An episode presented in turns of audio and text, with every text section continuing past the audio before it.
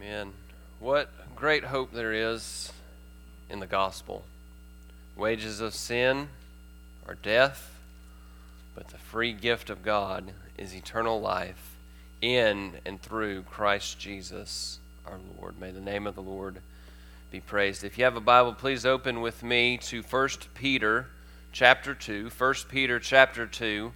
And we'll be focusing our time this morning on verses 13 through 17. And the title of the message today is Fearing God and Loving His People. And with that title and with, with the headings that we're going to look at, uh, I want to push us to a specific conclusion in this text.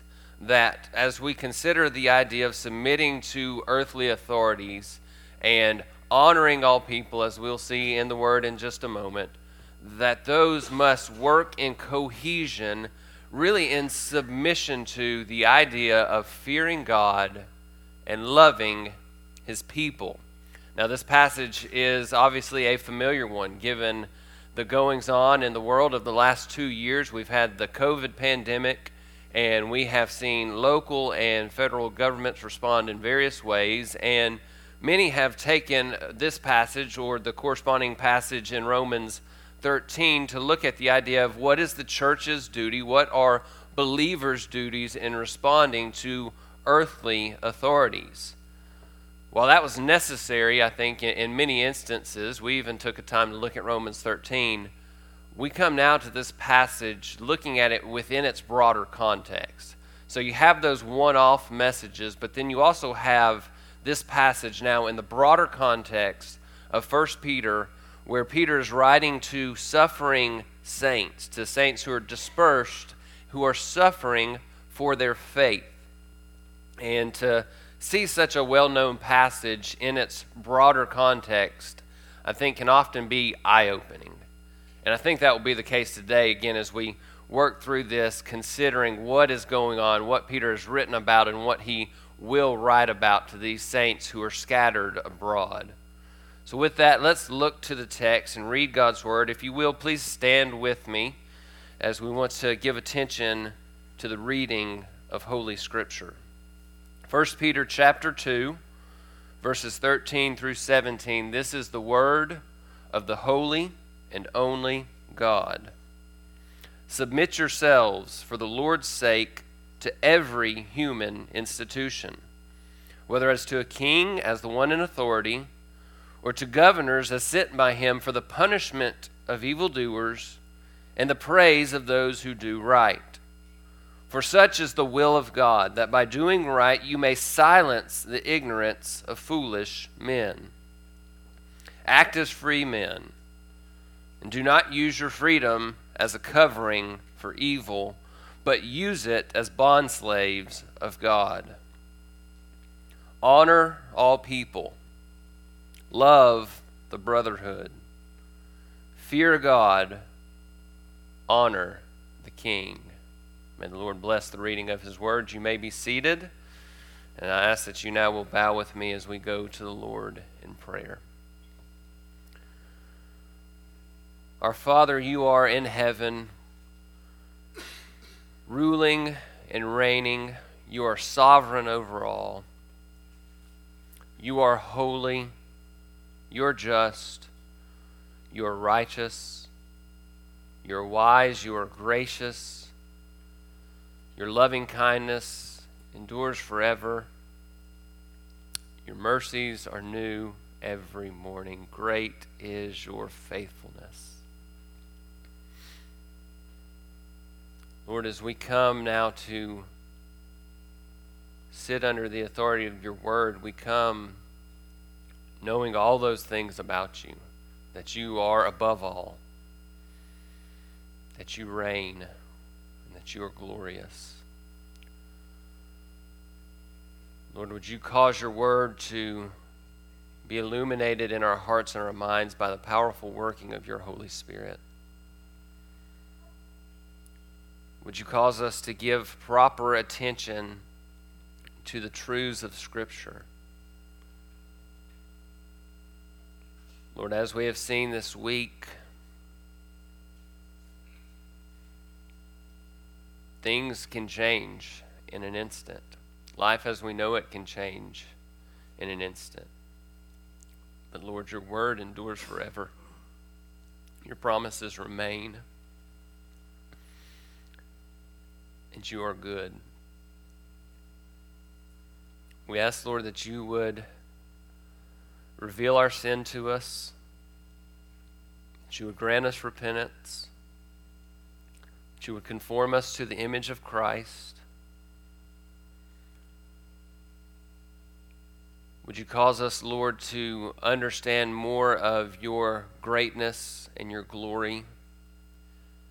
More of your call to us as your people to worship you in fear and reverence as the holy God who is above all. Lord, how we thank you for your promises.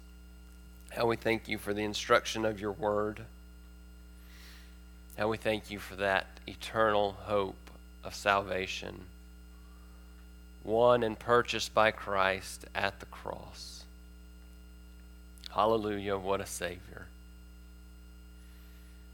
We pray that your Spirit would move among us today, that we would have ears to hear and hearts that are ready and eager to receive and apply the truth, all for the sake of your glory. I ask this in Christ's name. Amen. So, we have been studying Peter's epistle as we have looked at his instruction and his encouragement to saints who are scattered abroad in this region of the Middle East and they are being persecuted for their Christian faith. Peter has called them to hope in Christ, he has called them to rejoice in their trials. Peter's written that they should be holy as the Lord Himself is holy, that they should fervently love one another, and at the end of chapter 1, that they should hope in the enduring Word of God. Ultimately, Peter has written to remind these saints of their great and glorious salvation. And as we saw a couple weeks ago, moving into chapter 2, verse 11, he kind of shifts into the second portion of this letter where he goes from reminding them about the greatness and the glory of their salvation to reminding them that they have a testimony about that salvation before the world. That the way that they live, the way that they interact with the world around them, speaks of the glory and the power of Christ. And that this second section really takes off now as we get into verses 13 through 17 and Peter begins by instructing about how the Christian should submit to earthly worldly authorities. But we have to see that this is not divorced, this is not separated from our spiritual lives, our call to fear God and love his people. So, as I said a moment ago, I want to build this text up because I think that's the undercurrent of this whole text is the idea that all that we do when we consider our testimony before the world has to hinge on two things fearing God and loving his people. Those are the roots, the basics of the Christian life.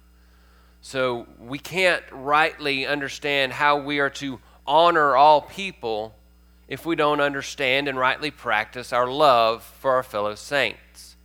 We can't understand and we can't rightly practice an honor for earthly authorities if we don't fear the King of Kings. We must fear God and we must love his people.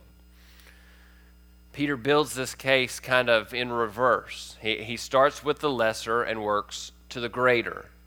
So, if we wanted to give a primary command, kind of a primary focus of our time today, it would be this fear God, live as his slaves, love his people, submit to his authority, and honor all people. So uh, there's a lot of exhortation, there's a lot of direct command in this text when you really kind of broaden out and look at this in, in, in the fullness of its context. Fear God, live as his slaves, love your fellow saints, submit to God ordained authority, and honor all people. So let's look firstly at verses 13 and 14 and the idea of submitting to God's authorities. Submit to God's authorities. Verses 13 and 14 Submit yourselves for the Lord's sake to every human institution, whether to a king as the one in authority, or to governors as sent by him for the punishment of evildoers and the praise of those who do right.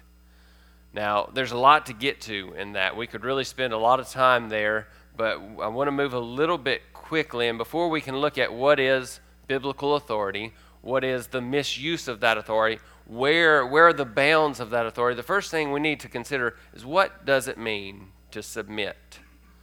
You know, what does it mean broadly to submit, but then narrowly to submit to earthly authorities? To submit, it means to arrange under, to subordinate, to subject, or to put into subjection. So, very clearly, very pointedly, the Lord is talking about true and genuine subjection and submission. Now, being in a, a church, being with the people of God, we should understand a little bit about some uses of the idea of submission. We understand that we don't get to define the meaning of a text or the meaning of a word, and so God does, and God defines what submission is. You think about a military officer. They subject themselves, they submit themselves to their authorities, the next in the chain of command. A wife submits herself to her husband as the church submits to Christ. A child submits biblically to his or her parents. Those are some, some ideas of what submission looks like. Now, does that mean that a colonel always likes or agrees with the direction that his general gives him? No, absolutely not. But he does it, he submits himself. Does a wife always agree with the decisions her husband makes? I think if we're all honest, we would say no, they don't. They shouldn't always because we're not sinless people. We don't know all like the Lord does. So a wife may not always agree with the decisions that her husband makes. Do children always like and understand the instruction and the rules and the commands of their parents? No, absolutely not. But the call is to submit. That's the idea of submission. I think we can all understand that, and we have to be careful that we don't understand submission in one way with these categories, and then we come over here to the idea of government and governing authorities and give a new definition to the same biblical term, the same biblical idea. When we talk about submission, it is subjection of one's will and one's behavior to the authority and instruction of another. Period. End of statement. Subjection of your will and your behavior to another. Now, let's give a caveat because that's going to be very important when we think about governing authorities. There are times when governing authorities will tell you to do something and it goes against God's word. And as the disciples said in Acts 5:29, we must obey God rather than men. We must obey God rather than men. There are biblical examples throughout Old and New Testament of the people of God obeying God rather than men. Think about Shadrach, Meshach, and Abednego. They refused to worship the golden image, and there were grave consequences, but for the Lord's saving mercy. Think about Daniel. In Daniel chapter 6, he refused to worship King Darius and continued to worship God as he was supposed to. He broke the law to obey God. In Esther chapter 3, we saw, saw a story of Mordecai refusing to bow down to Haman. Again, breaking the law because we must obey God rather than men. So, what's the point? The point is that submission is important. Submission is a real charge, it is a real command to God's people in how we respond to the authorities that He ordains and puts in place in this world. We are called to submit, but there's a clear line a clear line that sometimes becomes a little blurry, according to some, more blurry to others, some than it is to others. But there is a line whereby we say, No, you are commanding me to break God's word, and I will obey God. We, as God's church, will obey the Lord. The church belongs to Christ, and Christ sets the rules of operation and the rules of engagement for his people. Period. Again, end of discussion. So Peter says, We submit for the Lord's sake. We submit for the Lord's sake to every human institution, to kings or to the governors sit in their place for the punishment of evildoers and for the praise of those who do right. Now let's zero in on that because that really begins to tell us the proper function of these worldly and earthly authorities. They are sent for the punishment of evildoers and the praise of those who do right. Herein lies the rub. Governing authorities have this narrowly defined biblical task and authority to punish evil and to praise and reward good behavior. You see it multiple places in Scripture. That is the role of government. Now, is it wrong or sinful for us to have local governments for municipalities and, and, those types of things? Of course not. But when we get into the idea of right and wrong, what, what you can and cannot do, what is when the church can meet or when it can't meet, what the church can or cannot say, their duties are very narrowly defined. They punish evil and they praise what is good. We live in an age where society, and obviously many even in authority, completely flip that command on its head. They praise what is evil, they condemn what is good. We live in a society that is so wicked that not only do we do that, but they elect officials who will further push that agenda. And as the church, we must stand our ground. We must respond carefully, and we must think about this with biblical clarity about what is the line of the authority of worldly government versus the authority of God and His Word and the church. The Lord clearly sets up governmental authorities for a purpose. I have a couple quotes from MacArthur that I think will help us kind of push through to a couple points of, of application, implication as to how we can think through this and put it in practice. MacArthur said that believers must never engage in acts of vigilante justice. We, we cannot be justice warriors and go out and practice justice on our own. Think back to two summers ago when parts of the country were burning because of acts of vigilante justice. That is not the church's duty. That is not something the church should even condone or support. We have laws we have law enforcement officials to go and put those things in practice. So we must condemn those things and be separate from those things. MacArthur also said that the role of government is clear it is to create fear that restrains evil, punish those who do wrong, and protect those who do right. So we must submit to those authorities. We should encourage our authorities to put into practice those things that they are created to do. When, when we, if you were to break a law and the authorities were to come to you to hold you accountable for that, you should allow them to do that. They are called to punish evil. They are put in place by God for that very purpose to punish evil and to praise those who do right. So just because we don't like a particular law or a particular rule, if it does not break God's written, revealed word and command, we don't have the authority to choose what we obey or what we follow after or what we will submit to. We submit up to the line where they cross the truth of Scripture. As in the, in the last couple of years, you have, if, if you've read or kind of followed some evangelicals, you may have heard about the idea that there are spheres of authority in life. For example, God is authority over all. God has authority over all things. God ordains civil authorities. The church has an authority, it is the Lord Jesus Christ. Christ ordains under shepherds to carry out the authority in the local churches who are Christ.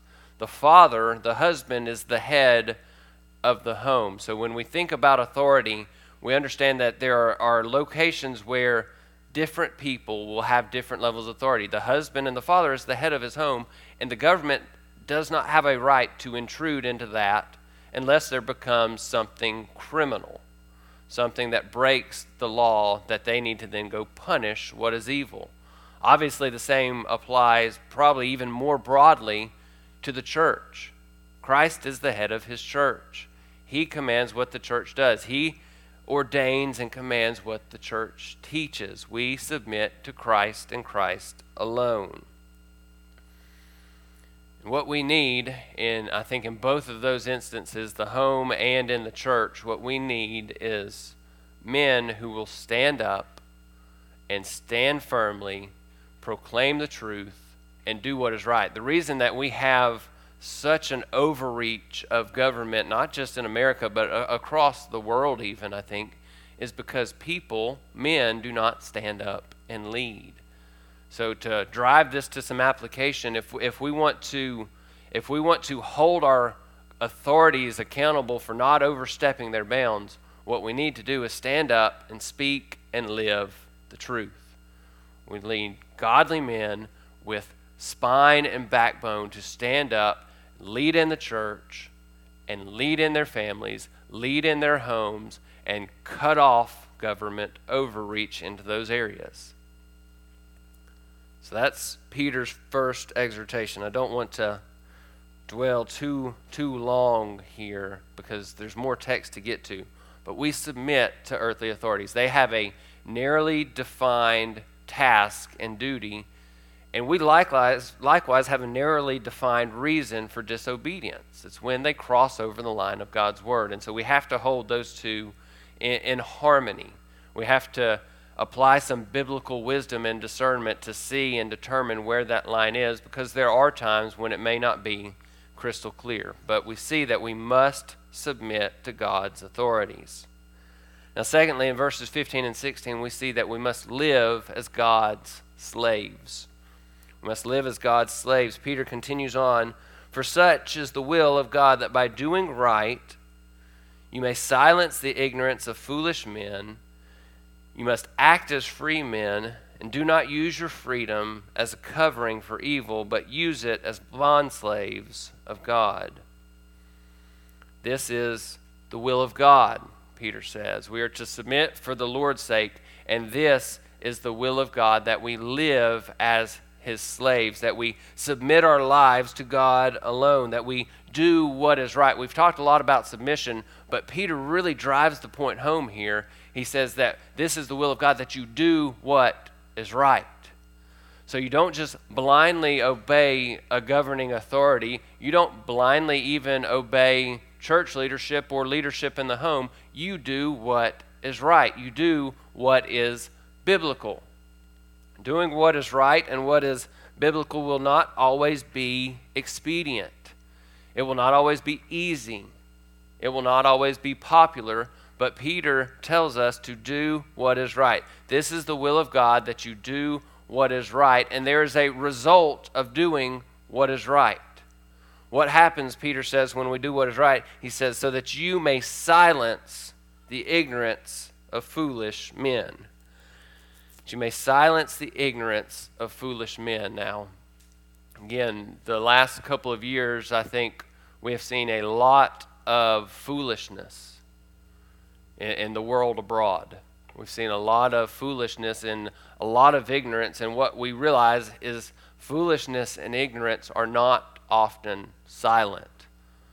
Those who are fools speak much. There, there's a lot said by those who think a lot of their own personal opinion, and what we are to do is to do what is right and silence that. But I think there's a, a specific context too to this statement. Look back to verse 12 of chapter 2. 1 Peter 2, verse 12, Peter says, Keep your behavior excellent among the Gentiles, so that in the thing in which they slander you as evildoers, they may, because of your good deeds, as they observe them, glorify God in the day of visitation. They slander you as evildoers. That is ignorance, that is foolishness at work when the people who are doing what is right are slandered as evildoers. We are to do what is right in order to stop up the mouths of ignorant fools who want to spout off slander and hatred towards God's people who pursue God's commands and live righteously. That is a clear and, and pertinent outworking of obedience, is that it silences those who attack God's people. It silences the ignorant fools who want to call evil good and good evil. So let's think about this historically for a moment. Um, think back to the time of Jesus and then the early church. When Jesus walked the world during his earthly ministry, one of the reasons that he was hated is because he claimed to be a king, which he is, and those who were around him, the Jews and the Romans, were afraid that he was going to cause a political uprising and, and try to overthrow the Roman government to upset the status quo, and so they hated Jesus for that. And that stigma really stuck to the early church. There was always this kind of concern that, that they would rise up in a political upheaval to try to overthrow the government, to set up some type of theonomy or some type of Christian government. And I think from this text, what we can see is we must reject that notion and we put a stop to that idea by living in humility, by doing what is right, and thereby silencing what is really foolish ignorance. Christians have no call to overthrow the government. Remember what Paul wrote to Timothy in 1 Timothy 2, verse 2. He said to pray for those leaders so that you may lead a tranquil and quiet life in all godliness and dignity. That is the goal of the Christian as it pertains to civil government and earthly authority. We pray for them and we interact with them in such a way that we might live a godly life in peace and tranquility. Now, you look around and you see that's not always the goal for, or it certainly doesn't seem like it's the goal for many in evangelicalism. They want to go along to get along, they're not willing to stand up on anything, or you also have another side that is super aggressive, super abrasive, and always on the attack, when Scripture tells us pray and live in such a way that you can have a peaceful life without government interference or intervention. Live and interact in humility. That should be our primary goal as we relate to authorities, that we live in such a way that we are able to walk with the Lord live as the Lord's church, go and evangelize the lost without any interference, without any restriction. And if we would walk in humility, if we would interact with patience and love and kindness and gentleness, even while firmly standing upon the truth, Scripture seems to indicate that we could make progress. The Lord says that that is what we should seek, that is what we should pray for. Peter continues in verse 16. He says, Act as free men. Do not use your freedom as a covering for evil, but use it as bondslaves of God. You are to act as free men. You have a freedom in Christ. Now, what is, again, the specific context of this? I think it's the idea of freedom from the control and freedom from the fear of the world live and act as those who are not drawn and tied to the world. Paul said in Galatians 6:14 that the world was crucified to him and he to the world. He was free from the cares and the concerns and the draw of the world and its wickedness and its lust and the fleshly desires. He said, All of that is crucified, and I boast only in the cross of Christ. The allure of worldly possessions must be gone. The desire for worldly prominence, the de- desire to please the flesh must be cut off. We are to live as free people, as free men and women who are free from the power and the tyranny of sin, the, free from the power and the control of desire to please and be popular in the world. Christ is our King. We serve Him as His servants. We do not serve the things and the ways of the world. Peter continues, though, he says, Do not use your freedom as a covering for evil. Again, much could be said about the idea of Christian liberty and Christian freedom and how it is used as a covering for evil. It's another discussion for another day, and there are other texts that probably handle that more broadly. But our freedom in Christ should not be thrown in the face of others. It should not be thrown in the face of fellow believers, and it should not be thrown in the face of the world. This freedom does not allow us to disregard the law and the rules of the land. We are free from that power and penalty of sin, and so now we live as God's servants, as God's slaves. We, we obey the authorities ordained by God, and we remember that God is our highest authority. That's what Peter goes on, finishing verse 16, to say.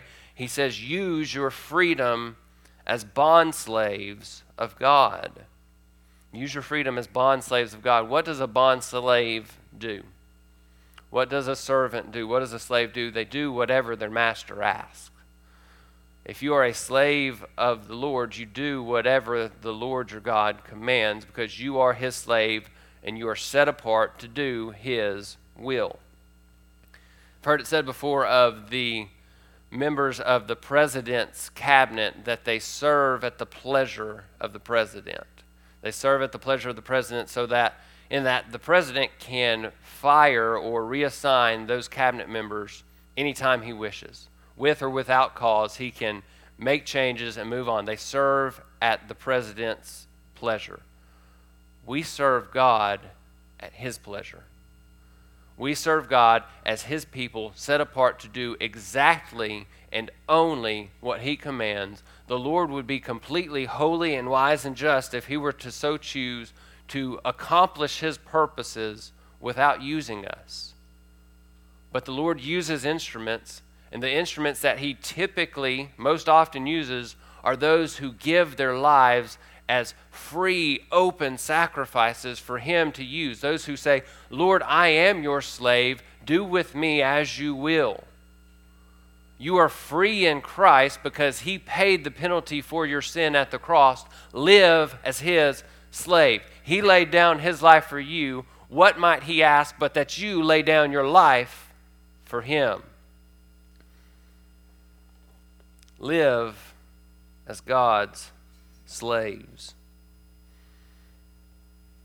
The Lord is our ultimate authority. He and His Word are, are our ultimate authority, and we serve him as his people, those set apart to accomplish his purposes. We have but one allegiance. Our one allegiance is to Christ and to his word and to his truth. There will be, I assure you, plenty of opportunities for us to practice civil disobedience. I'm sure there's a way in which we're practicing that today as we're gathered and proclaiming and preaching the truth of God's word that goes against much of what our government stands for. So there will be plenty of opportunities for that. So let's not have prideful hearts and use our freedom to use this supposed freedom as a veil and a covering for those prideful and evil hearts. Let's live in such a way before God that we live in humility, that our humble obedience to Him, even when we go against the rules and the laws of the land, that we're so humble and so gentle that it disarms and it quiets the foolish arguments of ignorant and sinful men. Live in submission to God's word. Speak only that which God would have you speak, and you have nothing to fear. Stand upon the truth, and you can't fear doing what is right or what is necessary because you're submitting to the King of Kings. So we've seen that we must submit to God's authorities, we must live as God's slaves. And then, thirdly and lastly, in verse 17, we see that we must fear God and love his people. Again, the, the passage kind of crescendos at this point because everything we've said to this point comes underneath this idea. Verse 17 Honor all people, love the brotherhood, fear God, and honor the king. So, again, listen closely to those. Honor all people, love the brotherhood, fear God, and honor the king. So, there's three descriptions, and there's four people groups. Now, anybody that can do some math understands there must be something there. Three descriptions applied to four people groups. We see that we are to honor all people, we are to honor the king, but then these spiritual relationships get their own identifier, their own their own description. We are to love God's people and we are to fear God. So there's there's this contrast. Right? There's this contrast. We are to honor all people but love the brotherhood. What does it mean to honor all people? To honor all people comes back to the root level of creation. God created man in his own image. All people are created in the image of God, and there is intrinsic value in being created in the image of God. There's that value whereby we must honor all people ethnicity, social status, um, disability, skills, personality. None of that changes the intrinsic worth of all people. Each person in this room, each person ever even being began to be knitted together in a mother's womb is created in the image of God and is worthy to receive honor as one created in God's image. But there's a contrast. That, that's a high calling in itself to honor all people. But I think we can clearly see that to love the brotherhood is an even higher calling because we are to honor the brotherhood as those who are created in God's image, but we are also to love them.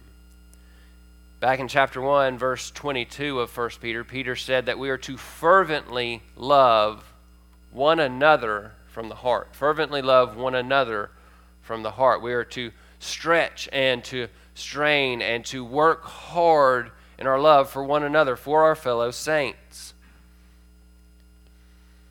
1 John 4, verses 7 and 8 says, Beloved, let us love one another. For love is from God, and everyone who loves is born of God and knows God. The one who does not love does not know God, for God is love. Love of the, brother, the brethren, love of the brotherhood is a mark and a requirement of believers. You must love your fellow saints, or you are showing to be one who is outside of the faith or at best in need of much repentance. You remember what Jesus said in John 13, right? He told the disciples, By this all men will know that you are my disciples if you have love for one another. We could spend a lot of time describing what love for one another is. Uh, we have spent a lot of time describing what love for one another is. Simply stated, it is putting yourself aside and serving the greatest interest, the highest good of your fellow saint. It is a love that 1 Corinthians 13 describes as being patient and kind. It does not rejoice in unrighteousness, but rejoices in the truth. We could read all that. What love is, it is sacrificial. It holds to what is good. It clings to what is good. It pursues what is good and it hates that which is evil and to the detriment of another. So when you see a fellow saint in sin or being tempted by sin, the loving thing to do is right is to is to go correct that, to pursue accountability. It is also loving to pursue gentleness and love and, and patience and kindness and giving of yourself, of your time, and of your energy and your resources to serve your fellow saint. So that is what love is, kind of in a nutshell. So we must honor all people, but we must love the brotherhood. So there's the second earthly to spiritual contrast that we fear God and we honor the king. So let's start with the idea again of honoring the king because we'll start with the lower and work to the greater. Honor can speak of valuing something, but it can also speak of holding something in a position that is worthy of authority or worthy of giving submission to. And that's really what it talks about, how it's applied to the idea of honoring the king. We see the, the king, the, the civil authority, as being those who are in a position whereby we must submit to them according to God's rule. We honor them by submitting. But there's a spiritual relationship contrasted against that, and it's the idea of fearing God, the idea of, rev- of having reverence and awe of the God who is the holy God, the creator, the all knowing one, the all powerful. We fear this God because he does as he pleases. He is great, he is greatly to be praised. We must submissively honor kings, the civil magistrate, but we must reverently worship the King of Kings. We submissively honor the earthly kings, but we reverently worship the King of Kings.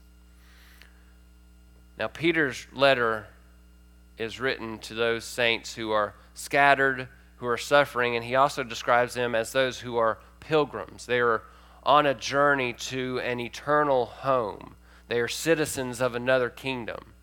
So I want to pull in Hebrews chapter 12, verse 28, to kind of tie this thought together. Hebrews 12, verse 28, it says, Therefore, since we receive a kingdom which cannot be shaken, again, remember, these are citizens of another kingdom. Therefore, since we receive a kingdom which cannot be shaken, let us show gratitude by which we may offer to God an acceptable servants with reverence and awe.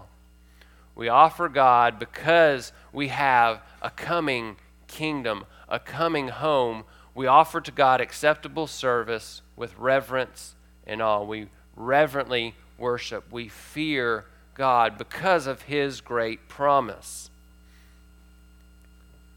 Our kingdom, our eternal home, our coming citizenship, as Hebrews tells us, is one that cannot be shaken. The earthly tents in which we dwell, praise God, are not our eternal homes. We live in these bodies that are that are wounded and broken by sin. We live in a fallen creation where moth and rust can destroy, where sickness comes, where there is inevitably death that comes at the end of every life. But this is not our home.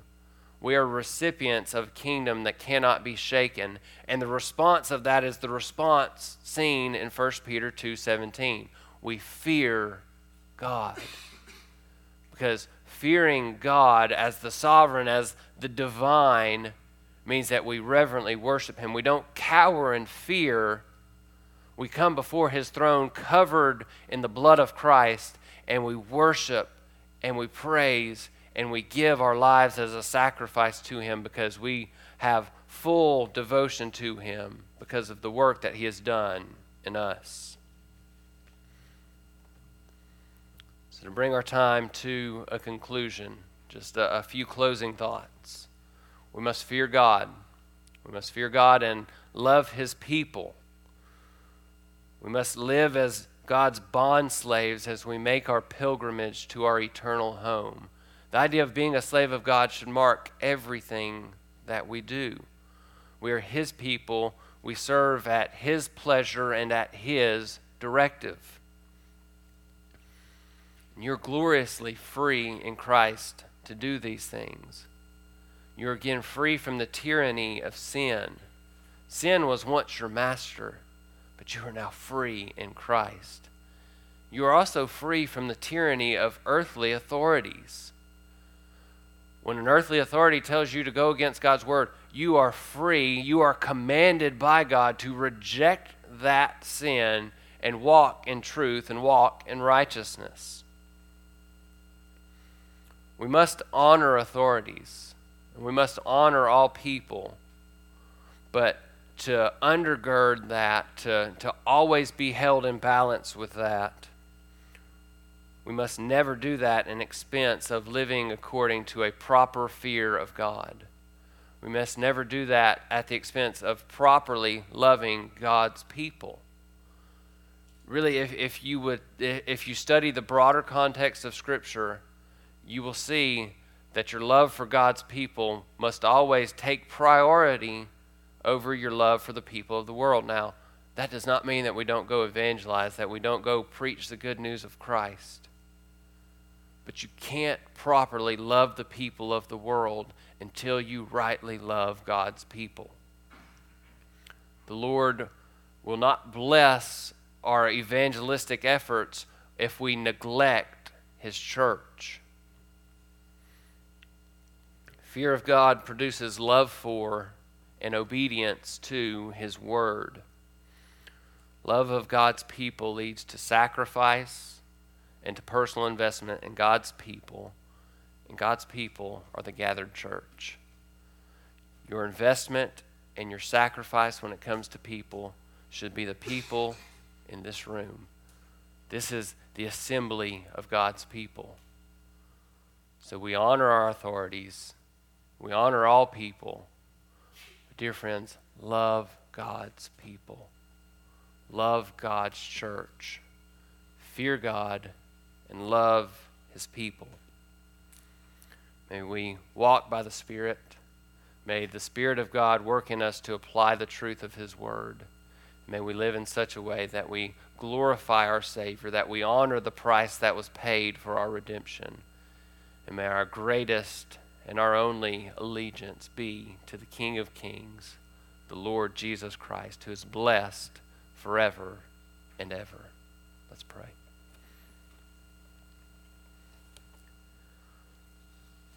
Lord, we come now to your throne of grace once more. We thank you for the truth of your word, and we pray that you would apply it to our lives.